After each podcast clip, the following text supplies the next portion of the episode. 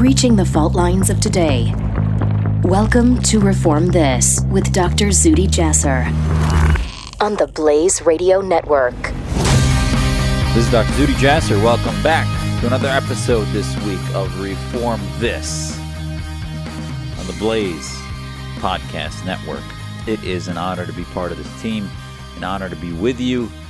If you're looking for a voice of reason, a voice of freedom and liberty, sometimes in the darkness of a Muslim world that is overshadowed by an establishment of theocrats, you've come to the place that I think you'll at least hear some some of the substance that you've been looking for. Muslim that believes it's my role, it's my responsibility, as it is for every honest Muslim to take on the theocrats, that our legacy will be one of theocracy if we do not take on the reality of the ideology that dominates most mosques, that dominates most Islamic majority countries, and that ultimately, until we pass through an enlightenment, until we pass through a separation of mosque and state, the theocrats will continue to produce terrorists, will continue to produce radicals, and will continue to produce autocratic, monarchical, theocratic, Sharia based supremacist countries.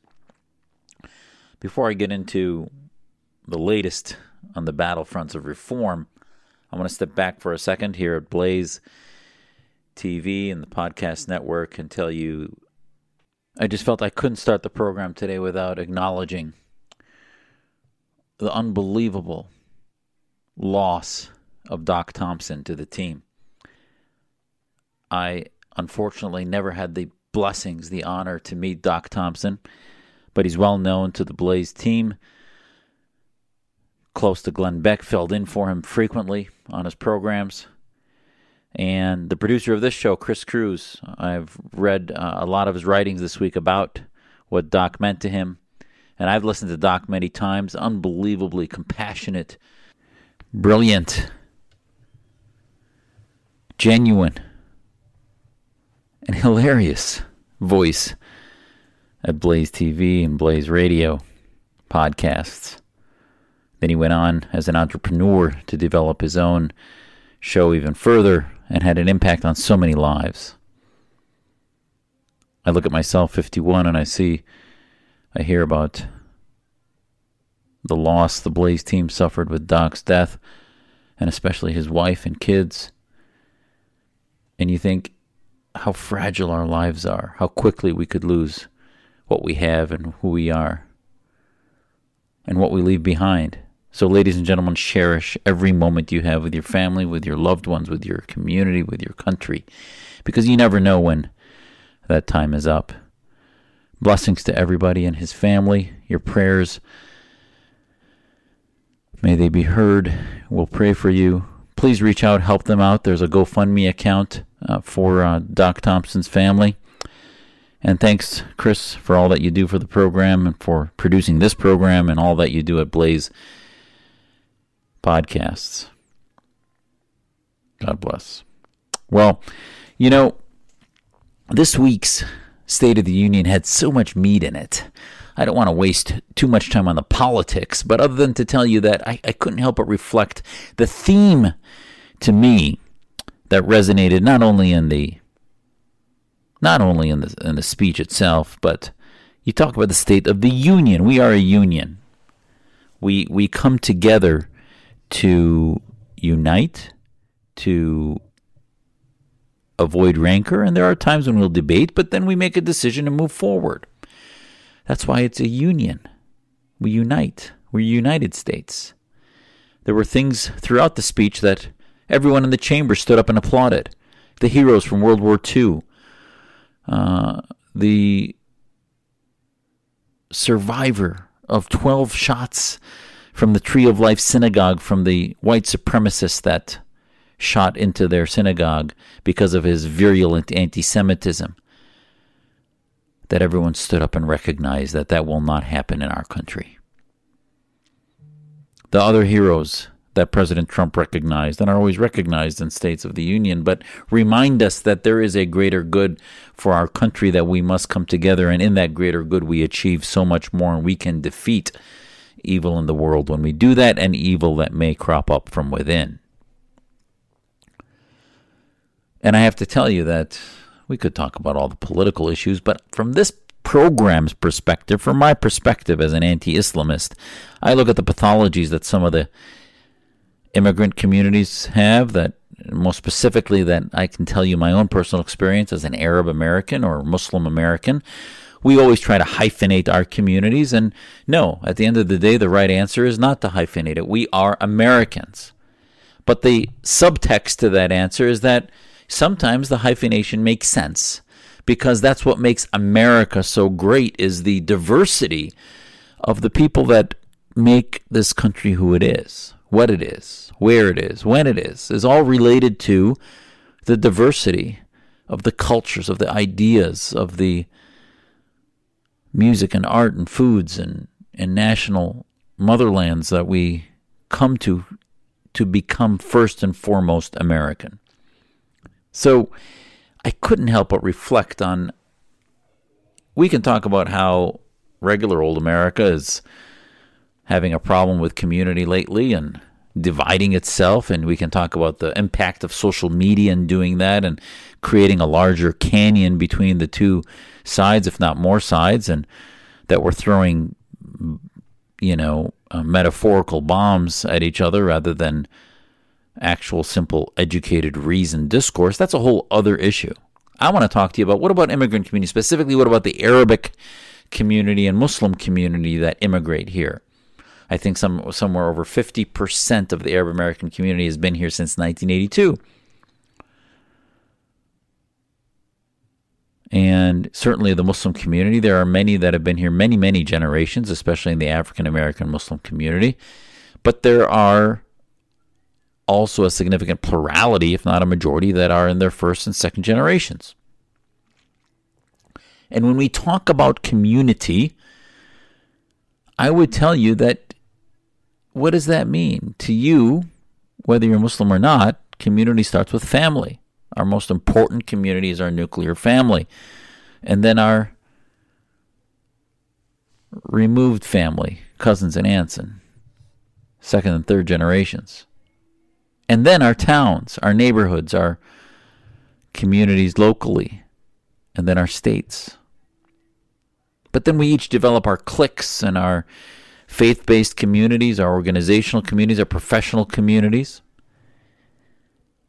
But it's amazing, you know, I couldn't help but be struck that part of the reform that people go through when they become westernized, whatever that means, we can talk about whether westernized means abandoning tribalism, uh, becoming a believer in individual rights. But I have to say, as I watched the State of the Union and thought about some of the pathologies plaguing American politics and the divisiveness and rancor of the agenda, I thought about the things I'm trying to reform. And I couldn't help but, re- but think to the bottom line, which is that community is most healthy when they share values. When we think about, as parents, if you're a parent, you think about who you want your kids hanging around. So many that have one foot in Pakistan and one foot here, one foot in Syria, one foot here, they talk about, well, our Syrian, our our Muslim values are not to do X, Y, and Z, while the Americans do this. Our Arabic values, our Pakistani values, that we do back home are this, while we don't do that, what the Americans do. That is that is one of the problems is that I think one of the primary plagues of developing true unity, true community, is that we don't really understand what is the underpinnings, the foundations of communities we love. We may have passion for our food and our music and our culture and our ethnicities, that we share. But at the end of the day, we feel most comfortable when we leave our children with other children that share their values of honesty, integrity, of trust, of humility. Those are the values, call them Jewish, Judeo Christian values, call them Islamic values, call them Hindu, Buddhist values, call them your own secular values of honesty and being true to who you are, whatever you may say they are, I would a hundred times over others, other values, much rather have my kids and much rather myself hang around people that are humble and honest and have integrity rather than simply hang around Muslims that pray five times a day and wear a hijab and then lie and then deceitful and have be weak and lack integrity. So this is the problem is that immigrant communities often bring with them a tribalism that identifies certain values. Some may be good, some may not be, but they identify it as a faith identity rather than for the true value description of what it is. It is not just an Islamic value not to lie. It is not just an Islamic value not to steal and not to stab somebody in the back and talk behind them. These are human values for those who are righteous and those who are honest and those who have integrity. So when you build a community, as de Tocqueville talks about in Democracy in America, America succeeds without dictatorship because it is a country based in values. It is a country under God. Countries without religion need dictatorships because ultimately it will become Darwinian and will need the military to prevent stealing and thievery and other things and terrorism. But if they have God and they fear God and they believe in God, then they don't need military. They can have a celebration of protection of individual rights with a Bill of Rights to protect free speech, to protect freedom of religion or no religion, and freedom of assembly. You do not need military control if you have a society that is based in values and based in honor of the other human being equally under God, no matter what they believe, no matter where they're from, no matter what their skin color or their belief and identity, diverse identity is. So, I think this is the point when you talk about reform to Muslims.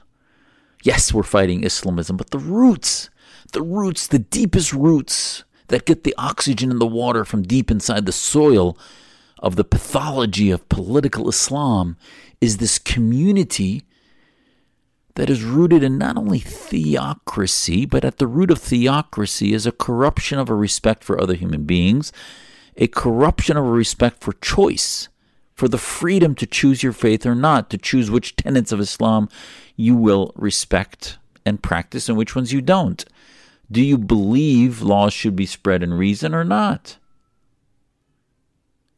So I think this is the part of, we talked last week about assimilation.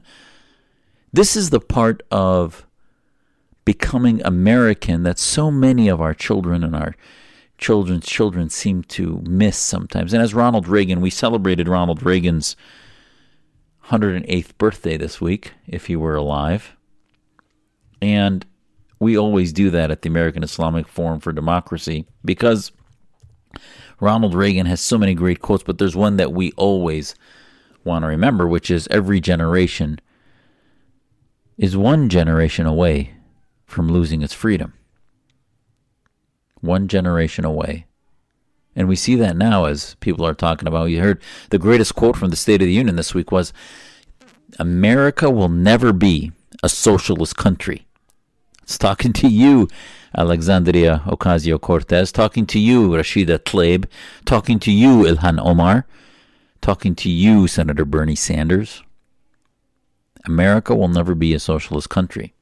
So, collectivism, whether economic collectivism of socialism or religious collectivism of Islamism, is not compatible with a successful nation, is not compatible with any forms of freedom, is not compatible with human rights.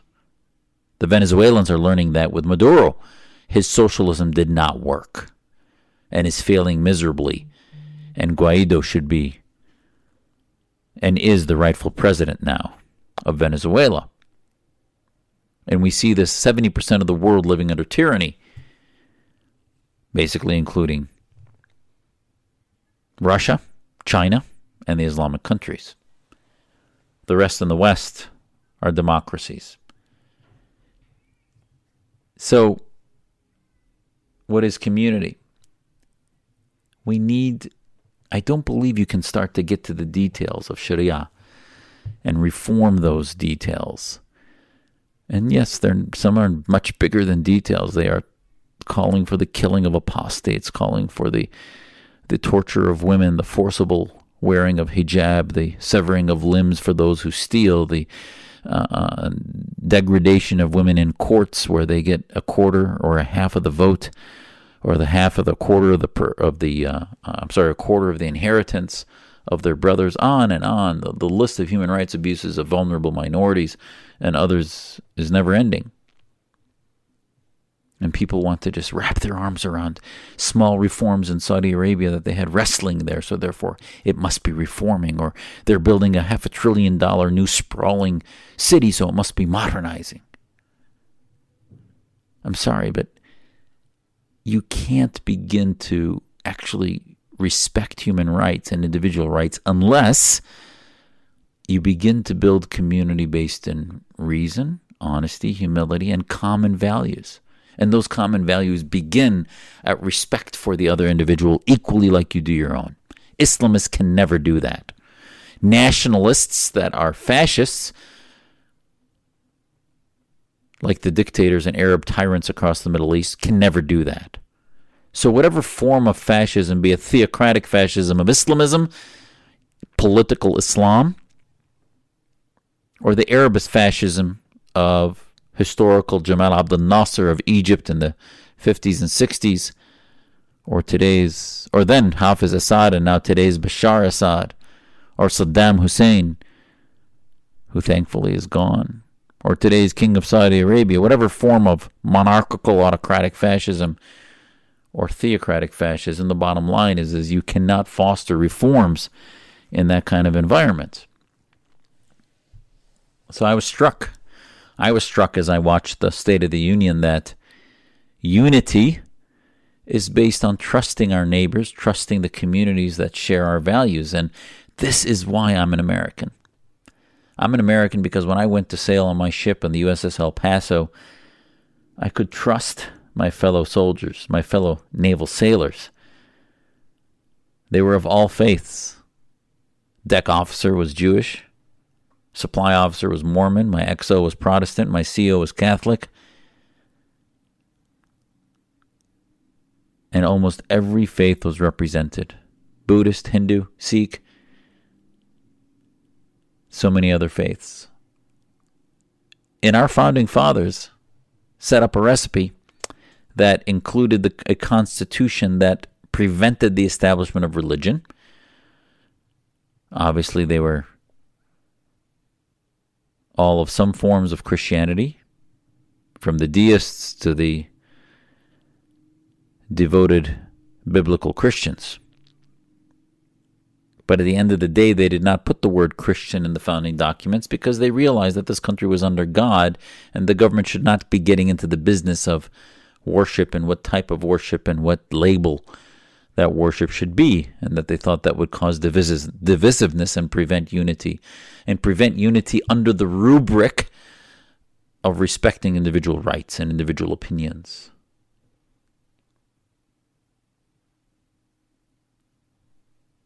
We've had great leaders from our founding fathers, too. Ronald Reagan. And are we one generation away from losing our freedom? We might be.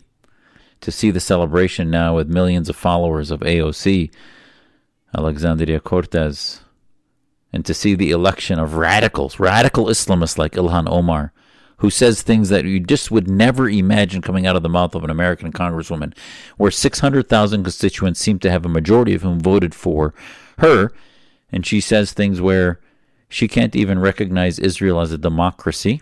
She compared it to Iran and Saudi Arabia. And even when she tries to provide lip service, it is apparently anathema to her beliefs to recognize Israel as an equal democracy to the West, which shows her anti Semitism. And now her first move as a congresswoman is to her first move is to want to penalize the athletic industry for any inequality for transgender participants. And I'm not going to try to settle that debate here. I have, as you know, been a staunch defender of gay rights, transgender rights, and others that are oppressed by theocrats in the Muslim world that are murdered and slaughtered in Iran by ISIS, by by uh, uh, Khomeinists and and other militants.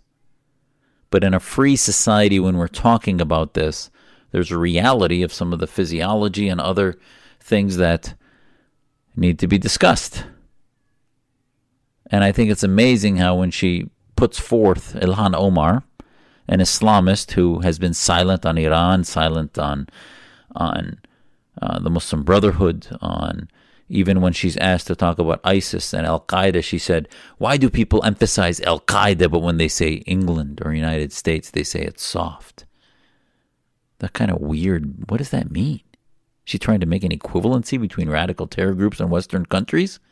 Find the video; it's out there. She just said this at the New America Foundation when she was being interviewed.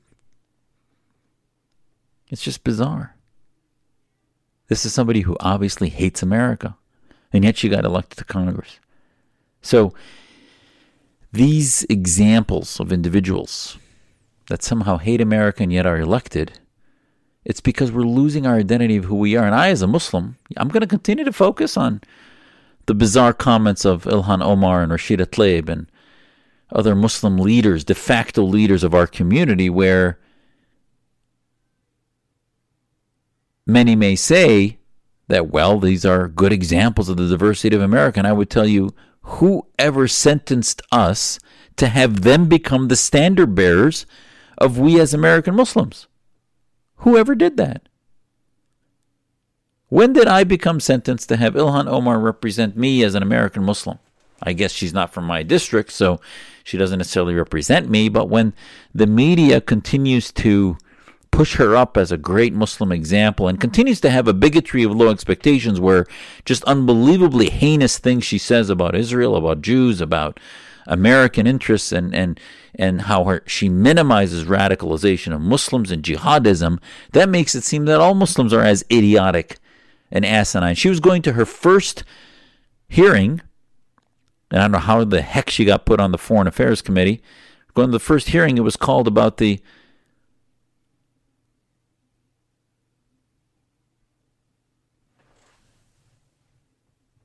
in the Arabian Peninsula, the Persian Gulf. And look at what she wrote. She wrote, uh, used phrases that are about a geography that doesn't exist. I mean, it's just breathtaking the idiocy and lack of knowledge of a region that she supposedly now is an expert in. Why? Because she becomes the de facto only Muslim on the committee. But I have to tell you, it all goes back to the American Muslims that are silent. We need to develop a new community. As long as we are silent and we're not developing a community of leaders that are honest, that have integrity, that are American, that understand what American means, that we are united under not only under a flag, but a flag that celebrates individual strength, that celebrates a rejection of authority that is corrupt, authority that is theocratic, authority that doesn't share in the universal human rights declaration and values. That's what the community of being American is. The American dream. What is the American dream? It is those who believe that anyone can strive to achieve the successes of free markets and a meritocracy. That's my community, and I think that's what unites us in the United States. And I think that special sauce that is part of the United States, that is part of what makes our union strong, is what can push back against Islamism and is the beginning of empowering Muslims to be able to question authority, to be able to question theocrats. And until we do that, we will not be able to reform our faith.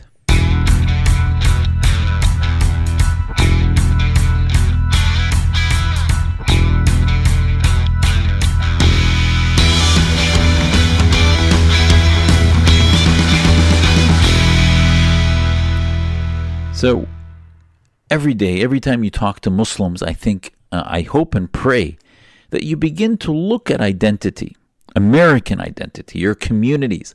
Is your community local, national, the community that you identify with, your clique of friends, do they share your values, your morals? Is that it? And do do the Muslims you know describe those as Islamic values? They can, sure. But do they describe them also as American values? Or do they describe American values in the negative and wanting to make them more Islamic? Or are we trying to take our Islamic values and make them more American? So, to me, the latter is more important. There's so many things that are much better, much purer, much more honest as American values, as Western values, than Islamic ones now. That may be heresy for most Muslims or many Muslims, but I would tell them to be honest with themselves. Where are we at today in Islamic values? Why is it that countries that are Muslim majority are often almost uniformly corrupt places that I would never want to live? I think it's because we need to reform. And part of that primary steps of reform will include not just having the toe to toe debates with the imams and the clerics, but it will be first cleaning our own house on morality, on courage, on honesty. Even things as simple as when a Muslim says, Oh, can you come to the event next week? And they say, Oh, inshallah. Inshallah means God willing. But it also is a way in the Arabic culture to not be committed, not to commit and then later say, Oh, I couldn't make it instead of committing and being a person of your word. We as a community, uh, are we profoundly materialistic? Or are we working on legacy and leaving behind charity that's generational? Or as we say in Arabic, sadaqah jariyah.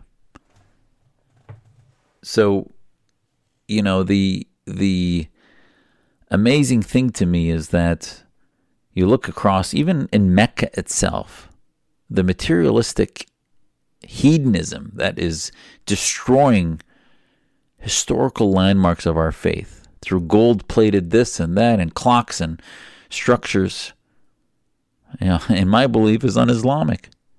And yet you go to Jerusalem and it's left in its in its most archaeological, truest, original sense and not destroyed through ornamentation. Why? Because the West, the Jewish faith, the Christian faith, has reformed away from materialistic tribalism and, and flaunting nonsense, but rather focusing on meaning and legacy. And legacies in tradition, legacies in history,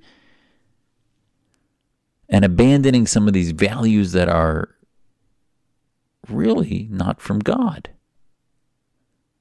So, the protection of every individual life, the protection of every speech, whether it's offensive or not, the protection of the choice to leave or enter a faith, the protection of somebody's personal individuality, be it their sexual choice, their whatever it might be, no matter how much offense I might take, it is theirs to make. As long as it's not being forced upon me.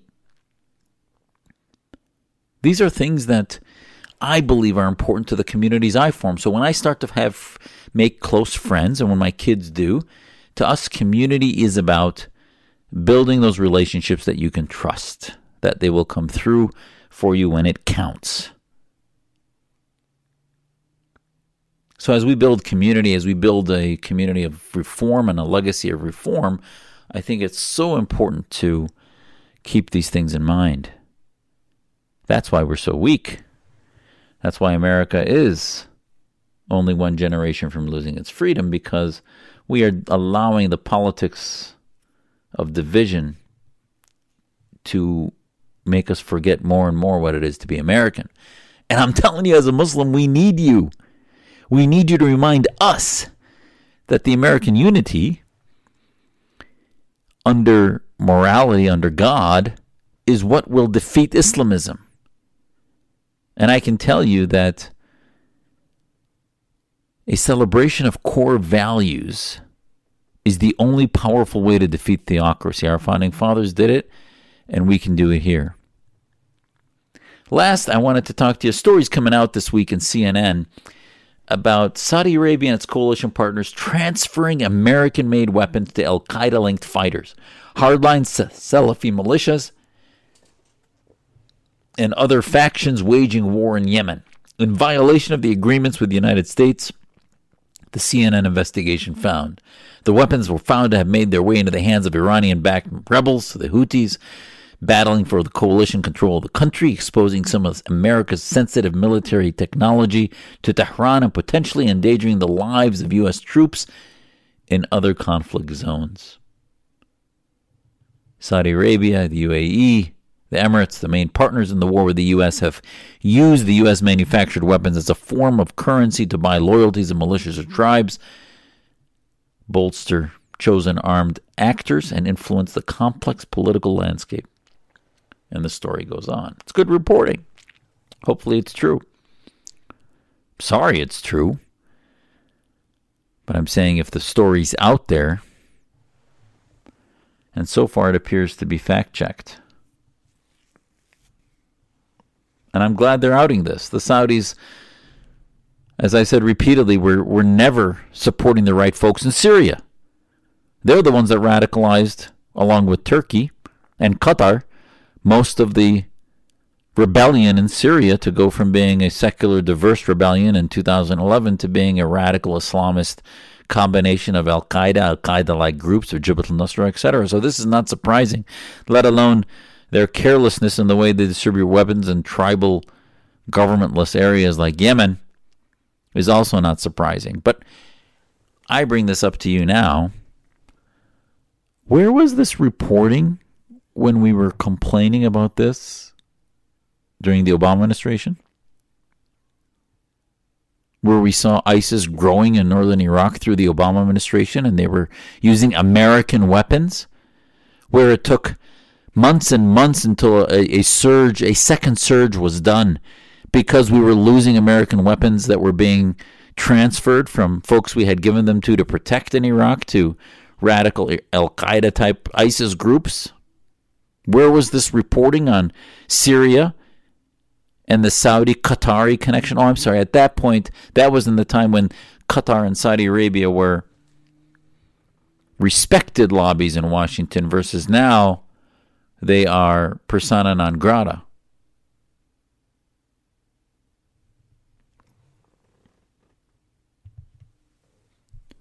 I mean, please, the, the hypocrisy is breathtaking in the media where now all of a sudden the Islamists, the Brotherhood, and the Qataris in Washington and this axis along with the Washington Post, especially on CNN, you saw this with the Jamal Khashoggi assassination and their reporting, their fake reporting on it, the lobbyists reporting. And listen, again, I'm not apologizing for an assassination. But keep things in perspective, ladies and gentlemen. We had an administration that was handing hundreds of billions of dollars to Iran, and nobody reported about the fueling of terrorism in the region that that was doing. And now we see some arms going from Saudi Arabia into the hands of some rebels that may not be on our side, and also Al Qaeda, and that somehow is all of a sudden a surprise and becomes the rule rather than the exception. And again, I'm no fan of handing the Saudis anything. But we need to be proportional and not have these equivalencies where we equate the Saudis and forget about the Iranians and we forget about Assad. Again, I mean, we saw this again this week with Tulsi Gabbard. Van Jones's interview with Tulsi Gabbard was just breathtakingly idiotic. He said, "You may disagree with her, you may disagree with her foreign policy, but she's just a trendsetter. She's a Hindu American that is really an independent thinker." Seriously, this is not just about foreign policy, quote unquote. She's she's supporting a genocidal fascistic tyrant in Syria. And just last week on NBC said that we should he's not an enemy of the United States. Bashar Assad, she said, is not an enemy of the United States. Really? Completely owned and operated by Iran, which fuels the biggest terror terror distributor in the world with Hezbollah and threats on the region and, and, and wanting to wipe Israel off the map. Assad now is a friend of the United States. And Van Jones is calling her a trendsetter. He may disagree with her foreign policy. I mean, come on. Tell me, folks, how am I supposed? How are we supposed to, as Muslims that love America, love our freedom, supposed to get any oxygen when one side uses, you know, you have the the political arm of the left using foreign policy as a wedge issue wherever possible, regardless of the rationality of it, and then you have the Islamists that that, that are rising to influence that want to destroy our voices. And then you have everybody else obsessed with the political divisiveness, ignoring the need to platform real reformers and believers in Western ideals. But we'll keep plugging away here at Reform This. I will never give up as long as I'm breathing. I always thank you for tuning in. This is my release. This is my community that I'm trying to build. So please share this podcast. Tell your friends about Blaze theblaze.com backslash podcast. Find us on SoundCloud. Find us on iTunes. We are always here. I will be here every week to share whatever little wisdom I might have. Thank you for joining me, and I will see you next week. This is Zuhdi Jasser Reform This. Reform This with Dr. Zuhdi Jasser on the Blaze Radio Network.